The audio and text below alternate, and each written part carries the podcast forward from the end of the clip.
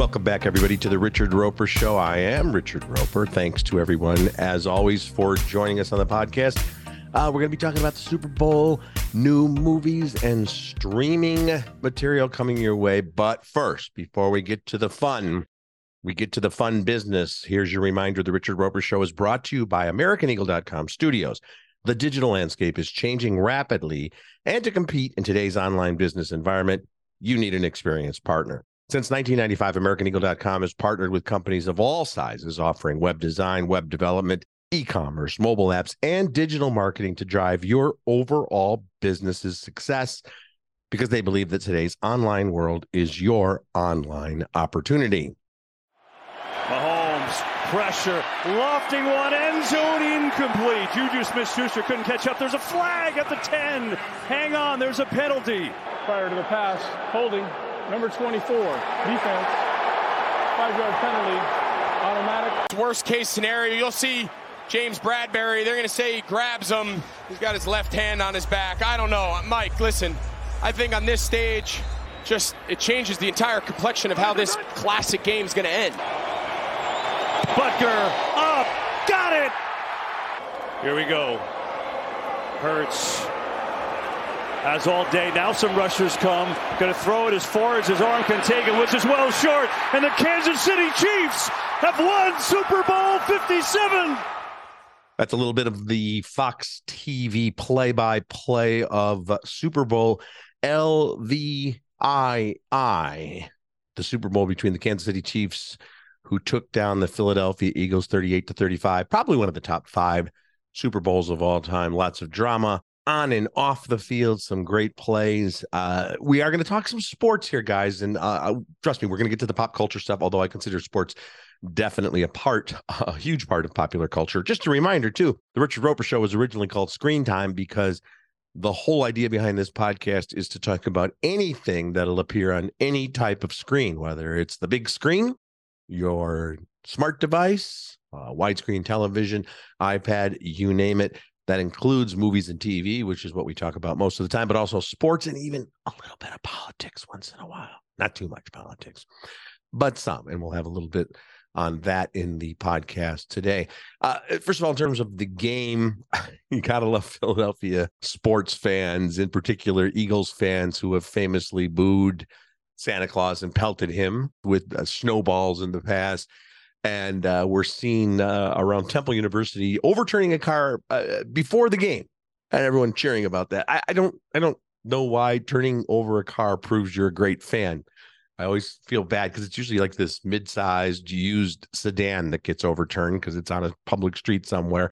And I always picture some some poor individual who went out and got a car a few years back. Maybe it was the first car for a job or a second car for a family. They put down their down payment and they're making their monthly payments and just trying to get by. And then these idiot fans turn your car over. I mean, what are you doing?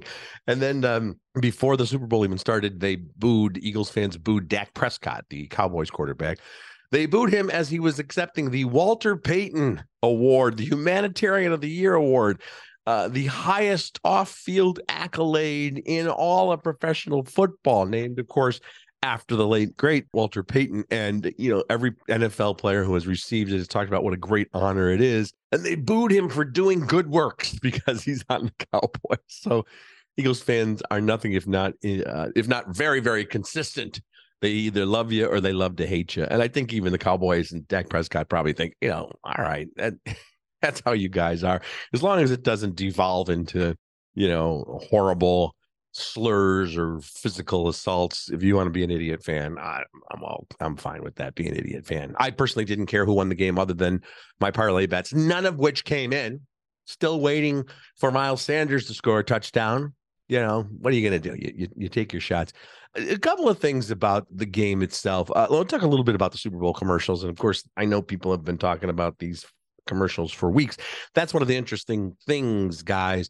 As recently as I'd say seven or eight years ago, uh, we had to wait until the day of the Super Bowl to see the full Super Bowl slate of ads. There'd be some teases and maybe one or two of them would leak online. But the whole idea was you're paying six, seven million dollars for a, a spot in the Super Bowl. You wanted to hang on to that. And the, and the advertisers have, have changed their philosophy in recent years and have said, you know, let's get these ads out there. Let's get them out there online. Get as much exposure as we can. We're still going to get more than one hundred fifty million people plus watching the, the Super Bowl ads as they occur. I think, you know, in some cases, there might have been some concern that people are doing other things during commercial breaks, not sitting just there for the for the ads. But there are so many pieces afterwards about um, I like the fact that I don't have to sit there and write a real-time column, you know, critiquing all the Super Bowl ads. Uh, certain themes we saw this year that have been become really big. They've always been big, but Uh, even more so, uh, the celebrities uh, reprising uh, beloved roles. You saw Alicia Silverstone in a Clueless callback. Remember a few years ago, you saw Bill Murray in a Groundhog Day ad uh, for Jeep, and Matthew Broderick has brought back uh, Ferris Bueller, and even Ben Stiller doing a little bit of his blue steel in his uh, in the ad. Uh, what was it for Pepsi? Who gives a shit? They they paid for it. They want to sponsor this podcast. Come come find us. Uh, those are fun. A lot of big stars, you know, your John Hamm's and people like that. Uh, it's one of the things to remember when when people talk about the the cost of Super Bowl ads. That's how much they're paying the network to get on the air. Well, then they got to shell out the big bucks to Ben Affleck and Jennifer Lopez for the Dunkin' Donuts ad, uh, to uh, Serena Williams, yeah, et cetera, et cetera. You know, the, the reason why they're doing that, you know, you get Sylvester Stallone. Now he's doing it for Paramount Plus, so it might be part of his deal with Tulsa King, but there's a lot of money that goes out there. And of course you get a lot of ads for movies, for T V shows. It's, there was a lot, there's a streaming service. Which was the, which streaming service was it? Fubo, T V, Tubu, Tubi, Tubi, Tubi or not Tubi. Uh, and their, their whole thing was, um, they played us. They tricked us into thinking that someone that's you'd sat on your remote and then all of a sudden you weren't watching the Super Bowl. You were watching uh, choices on, on Tubi, the streaming platform, which, by the way, is owned by Fox, which, by the way, was showing the game. That's the only reason why they agreed to that ad, I'm sure. Not a huge fan of ads that make the viewer feel like they've been punked. There was a, a beer commercial. I think it was for Blue Moon, and it was all about two other beers, Miller. I want to say Miller Lite and Coors. And at the very end, they said, "Oh, this is really an ad for Blue Moon." Listen, I'm talking about it, and I guarantee you that the you know the the hotshot ad uh, copywriters and account execs, that's exactly what they want to get that kind of reaction. Again, not a huge fan of that. Uh, there was also one. Uh, there was a promo for a Fox show called The Accused, or Accused, not The Accused. The Accused was the movie with uh, the great movie with Jodie Foster, but Accused, which is a, a pretty okay T V series, uh, kind of a self-contained one-hour show. Law and Order, if you will, told from the point of view of whoever is accused of the crime. So we see the crime taking place and then the trial and then flashbacks. I think I gave it two and a half stars, but they quoted me as saying it was outstanding in the Super Bowl ad, which is not inaccurate. I believe I said the performances were often outstanding, but to just take that one word, eh, I'm not thrilled about it. I'm also not going to, you know, demand a retraction, but you could find almost any review of mine and say, and find a couple of words to make it sound like I loved the T V show or the movie. Uh, I will tell you this, in ninety-five percent of the cases, if I'm blurbed, if you will, if someone's going to quote something from my review, a lot of times they'll want to take a longer uh, set of thoughts, a sequence, and compress it, as long as it doesn't uh, obscure or alter the true meaning of the quote when I first wrote it or said it, even in this podcast or on television. I almost always approve it, but I do appreciate they come to me, Apple T V Plus or Netflix or Paramount or Universal, whatever the case may be. A representative will say, "Hey, Rich, we'd love to use some quotes from your rave review of The Whale for Brendan Fraser's Oscar campaign." I have no problem with that. I mean, I, I wrote what I wrote and I meant it, and uh, they have my full permission, but it, it's always nice to be asked. So Super Bowl ads, as always, getting people talking. Also in the world of pop culture, of course, uh, there was Rihanna, the halftime show. And this is what happens with every halftime show ever, except for a few that are just universally praised. A lot of people loved Rihanna. I thought she did a great job. We understand that there's a lot of lip syncing, whether it's the national anthem or halftime show. If you're going to do twenty minutes of dancing around and costume changes and all that other stuff, listen, we know when you see performers live, a lot of them anyway, there's going to be some vocal en- enhancement. But it was pretty, pretty amazing show. I've seen some theories saying that it was actually a tribute to her pregnancy, that the order of the songs, because it was uh, confirmed after the halftime show that Rihanna is indeed pregnant with their second child. And if you go from Where Have You Been, Only Girl in the World, We Found Love, Work, All of the Lights, Run This Town, Umbrella, through Diamonds, that it's kind of carrying us through the arc, the journey, if you will, of bringing a child into this world. And that those those funky little white wiggling dancers uh, were sperm. Okay, how about that? I don't know if that's actually true, but I like the idea. Uh, huge production. Halftime show takes like a half hour. I thought it was pretty great. Might have served the N F L a little bit better to add a little bit even longer time to the halftime break so they could fix the field. You hear about that? Well, if you watch the game, you saw it. Players were, were slipping all over the place like they were playing, you know, uh, in a public uh, park somewhere that's also used for Little League games and company picnics and family reunions. Uh, you even saw at one point this huge pile of shoes because guys kept changing their cleats. This story from C N N, players criticized terrible playing surface. This is pretty amazing. T V cameras showed many players from both teams slipping throughout the game, including uh, the Eagles kicker, Jake Elliott. It looked like he he wiped out, but he managed to get the kickoff down the field. Eagles defensive end Hassan Reddick told reporters, "It's the worst field I ever played on. It was hard. I beat my man a couple of times trying to turn the corner and just was slipping." To his credit, though, Reddick also said, "It's the N F L. It is what it is." And, you know, the field was the same for both sides. Eagles star left tackle Jordan Mailata said, "It was like playing in a water park. It did look terrible. It's kind of incredible." And I will say this, just going back to the Eagles defensive uh, team, which, you know, their defensive line considered one of the best, and their defense as a whole, one of the best. They couldn't get to Patrick Mahomes, uh, partially because the uh, Mahomes somehow is able to evade the rush most of the time, even with that high ankle sprain getting aggravated. And the offensive line of the Chiefs did a great, great, great job. But especially if you're an edge rusher and you're depending on speed and agility, can you imagine losing your footing? I think it's going to affect you a lot more than it's going to affect an offensive lineman who's taking smaller steps and backing up.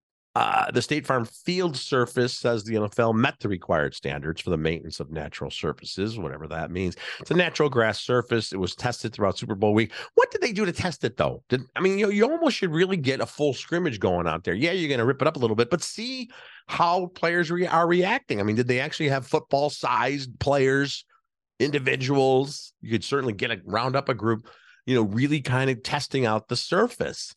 The State Farm Stadium, they say, is made of a specific blend of two types of Bermuda grasses and ryegrass. It's the same turf used on many golf courses across the world. Well, well, golf courses, I mean, and listen, the maintenance of golf courses, we see those those matches, you know, across the world. It's one of the first great uses of color T V in the nineteen sixties. People say, "Oh man, you got to go watch golf on T V because, you know, the courses are so beautiful and green and lush." But golf and football, slightly different wear and tear on the surface, on the turf. And this is a turf that they actually kind of roll in on a tray. They had like months and months to work on this. And then they, a lot of people thought also maybe the paint job, you know, the logos and everything uh, was adding to the slipperiness of it. That certainly seems to me like some something uh, that you could address, especially for the Super Bowl. And then you get the halftime show and you've got five hundred people out there building and dismantling the set and all of that. I'm sure that doesn't help.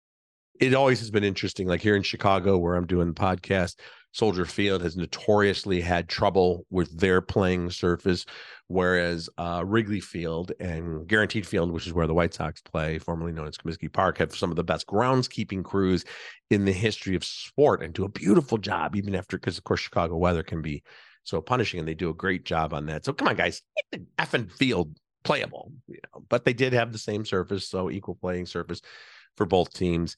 Uh, and as you would expect, of course, we had some people who were offended by various things. This is a great story from The Guardian. Georgia Republican Representative Marjorie Taylor Greene. I don't know if she ever does any legislative work. She runs around with a balloon and is always at fundraisers and doing press conferences and podcasts. But she was very excited about Chris Stapleton's Super Bowl performance.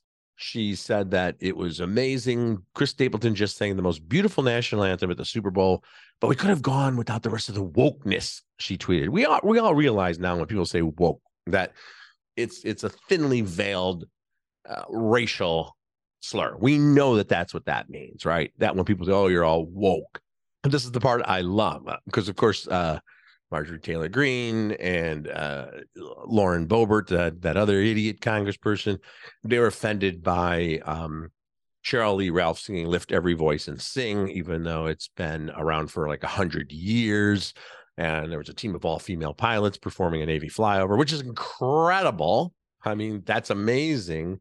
Here's what I love about the about this story, though. As The Guardian points out, Miz Green appeared to be unaware of Mister Stapleton's support for the Black Lives Matter movement. Following the twenty-five May twenty twenty murder of George Floyd by Minneapolis police, Chris Stapleton appeared on C B S this morning and said, "Do I think Black Lives Matter? Absolutely. I don't know how you think they could possibly think they don't. Good for you, Chris Stapleton. Wah, wah, wah. To you, Marjorie Taylor Greene, as usual, just shoots her mouth off without really doing any deep dive thinking or the least bit of research. For the record, I thought singing Lift Every Voice and Sing, which, by the way, they've been doing for a few years now. Why not? It's a beautiful anthem. It's about unity and strength and togetherness. It's been around for decades. And I thought Cheryl Lee Ralph, again, probably lip syncing. But, you know, it's it was beautiful. And then Chris Stapleton did do a beautiful version, proving that there are so many ways to do a very, very difficult song. As we all know, hitting the notes in the Star-Spangled Banner. There's room for that all through uh, the pantheon of sports and the world. And when Lauren Boebert says, do football, not wokeness, shut the fuck up. You know, what are you saying right there? And let's also celebrate the fact we had two black starting quarterbacks for the first time in Super Bowl history. That has done so much good for many cultures, for many communities, and so many players, including Dak Prescott, have done so much good. Uh, so where does the sport begin? I mean, what do you want? You want to go back to the nineteen thirties? They probably do. I shouldn't ask that question. So you're always going to get people. And, and of course, Trump making his idiotic comments on whatever uh, liar, social dot, whatever, whatever platform he's on. You can pretty much predict what people are going to say. Uh, normal, sane, rational people on both sides of the aisle, moderate, conservative, and liberal, who aren't crazy, will appreciate the game and comment on the commercials and the quality of play and maybe get mad at the refs, even though I don't think the refs really affected the outcome of the game. Sorry, Philadelphia.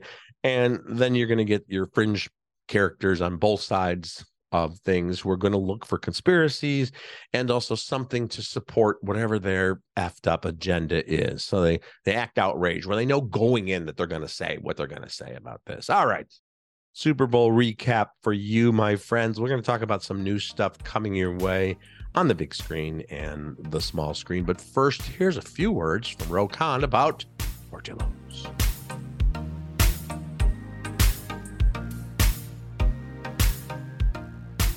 I think it is time to tell you about Portillo's. Okay. The greatest single fast casual cuisine experience you're going to have anywhere on the planet Earth. Right down to the poppy seed bun. You're going to enjoy it so much because it's one of the million great ingredients that Portillo's uses, whether it's the Italian beef or the sausage or the legendary chocolate cake.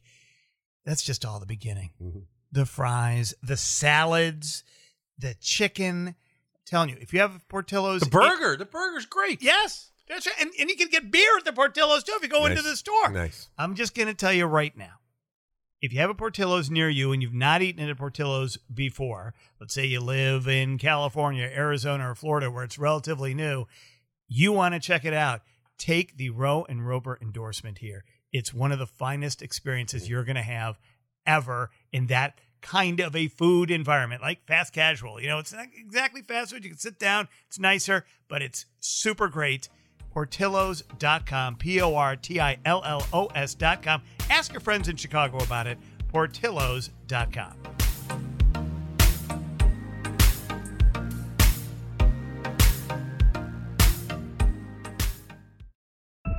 Every year, all these guys fight for their career. If you're going to be a professional golfer, you have to accept the fact that it's just going to be a wild ride. You don't know what's going to happen. The P G A Tour consists of almost fifty tournaments a year. You win tournaments, you can make millions. You lose, you walk away with nothing. You picked a hell of a year to start following the P G A Tour. The highs are really high and the lows are really low, and live somewhere towards that top. Shit's about to get fun.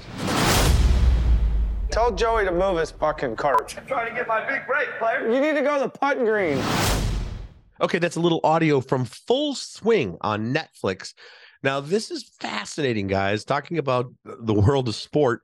And we were just talking about golf courses. Uh, this is an eight-part documentary series taking us behind the scenes of the P G A Tour.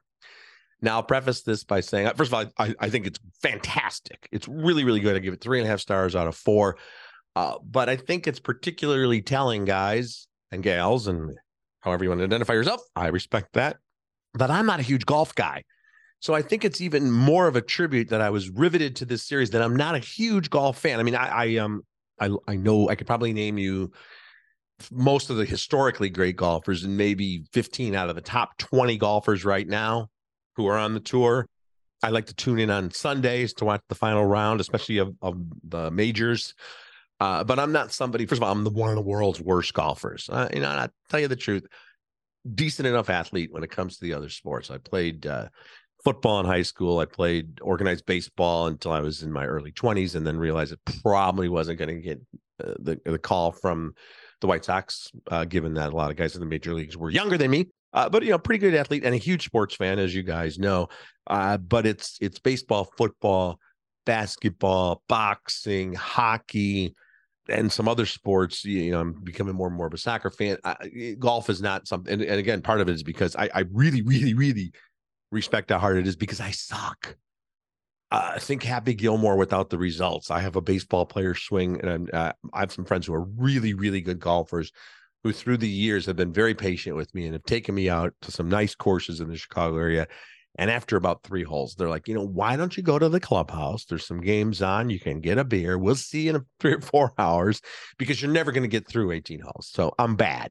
Not that you have to be great at sport to be a fan of it, but I think a lot of the a lot of my friends who are huge golf fans are also regular golfers. But what I loved about this series is that it takes us behind the scenes, because I think the P G A Tour, listen, there's it has its controversies, and it has, you know, there's colorful characters from time to time, the John Daly's of the world. But, you know, there's a lot of guys named Dustin and Justin and Troy and Colin and Jordan, uh, you know, on the tour. And there's an almost robotic level to how good they are.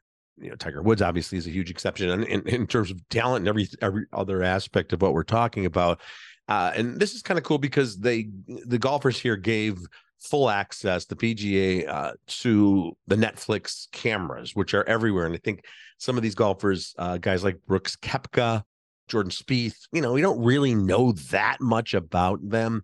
And at first, they're pretty guarded, but we've seen this, and I've seen this behind the scenes as well. The longer a crew follows you around, the more you drop your guard somewhat and open up. You just get used to it. And it's a lot of, in some of these cases, they spent a month with Rory McIlroy, uh, the great, the great golfer who has been become kind of the leader, de facto leader of the P G A Tour. And they do get into the whole LIV controversy, of course.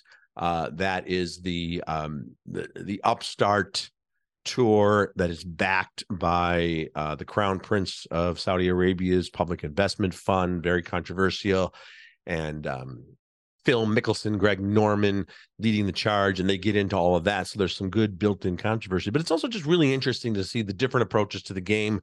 These guys, of course, at the top of the sport, you know, we're talking private jets and huge mansions in Jupiter, Florida, and, you know, just beautiful lives. But, you know, the pressure of the P G A, it, you know, it is very different. You know, tennis has the same kind of thing. You get one winner, you know, not just a major, but on the P G A Tour, you have to beat one hundred fifty of the best golfers in the world over a four-day grind. And that's one of the things I found interesting about this series, is because you see some of these guys. Now, some of these guys, like Brooks Koepka, he does look like an athlete. You know, he's he, he kind of built like a like a strong safety. But some of the other guys who you don't think of necessarily as athletes, because they kind of just have bodies like regular folks like us. It's kind of interesting to see how much time almost all of them spend in the weight room, working out, working on their shots. Uh, and we also get to meet and get to know a little bit more uh, golfers like uh, Tony Finau, who is one of the best players in the world, but he tours with his wife and five children. Some people say that if he didn't do that, he'd have fewer distractions. Others are saying that should be commended. So there's stuff about family lives, personal lives, and the great, great game of golf. It's called Full Swing. It's on Netflix. Check it out. Also want to mention the good old-fashioned movie, a feature-length film playing in theaters. It's called Marlowe. Los Angeles, the city of angels. More like the city of dirty little secrets. People pay me to look into the activities of its finest citizens. I'm a private detective. The name is Philip Marlowe. How private are your investigations, Mister Marlowe? What can I do for you? I'd like you to find my lover. He disappeared without saying goodbye. Did he have things to hide? Haven't we all? I'm going down the rabbit hole. I'm not afraid to take you with me. I do like this thing about not being afraid. Well, you should be. And your secrets? You'll have to keep those, too. You can add Liam Neeson to the list of leading men who have played uh, Raymond Chandler's gumshoe, Philip Marlowe, of course, one of the most famous private detectives in uh, fiction and, of course, in cinematic history. Uh, Dick Powell, most famously Humphrey Bogart in The Big Sleep, Robert Montgomery, James Garner, Elliot Gould, and Robert Mitchum twice have played Philip Marlowe. We haven't seen a Philip Marlowe uh, film in forty years, more than forty years, I guess. So it's kind of cool to see Liam Neeson come back. And the story's set in nineteen thirty-nine Los Angeles, so it's classic film noir stuff. Uh, they acknowledge that Liam Neeson is Irish, so Philip Marlowe now becomes an Irish expat who was a World War One veteran. He fought with the Royal Irish Rifles of the British Army. Then he became an L A P D cop. Now he's a private detective, and you get the the obligatory uh, mystery blonde who comes in Uh, to his office, that played by Diane Kruger, the wonderful actress, and she wants him to find her missing lover who works on a studio lot. And from there, of course, Marlowe is plunged into this world of uh, salacious activities and deep intrigue. And uh, it, it's really, really well done, guys. Um, the director is Neil Jordan, who did The Crying Game and Michael Collins. Uh, William Monahan wrote the screenplay, the adapted screenplay. He won Academy Award for The Departed. The cast not only includes Liam Neeson and Diane Kruger, uh, but Academy Award winner Jessica Lange and a lot of other fine supporting players. So not a great film. It, it kind of leans almost too heavily into the noir stuff and almost, I don't want to say it gets campy, but you kind of know where it's going. But you can tell all these great actors are having a good time speaking this dialogue that's very much of the films of the time, of the late thirties in Los Angeles, which is such a great setting for film noir. So check out Marlowe if you can. I'm going to end it there. I had some other stuff, but we can talk about it on the next podcast. Uh, let's leave on that positive note. Thanks to everyone, as always, for listening. I'm Richard Roper, and we will speak